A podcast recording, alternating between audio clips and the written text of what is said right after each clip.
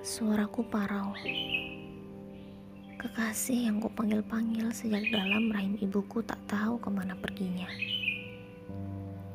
Kopiku sudah terlalu pahit sebelum sempat kucicipi bibirmu yang penuh air hujan, membawa mimpiku berlari mengejar pekatnya malam hari. Ikutlah bersamaku, katamu. Lalu perlahan bayanganku menghilang Sembunyi di tiang-tiang lampu jalan komat kamit mengirimkan rasa sakit pada langit. Esok hari seekor merpati terbang rendah membawa sekarung hadiah. Ini untukmu.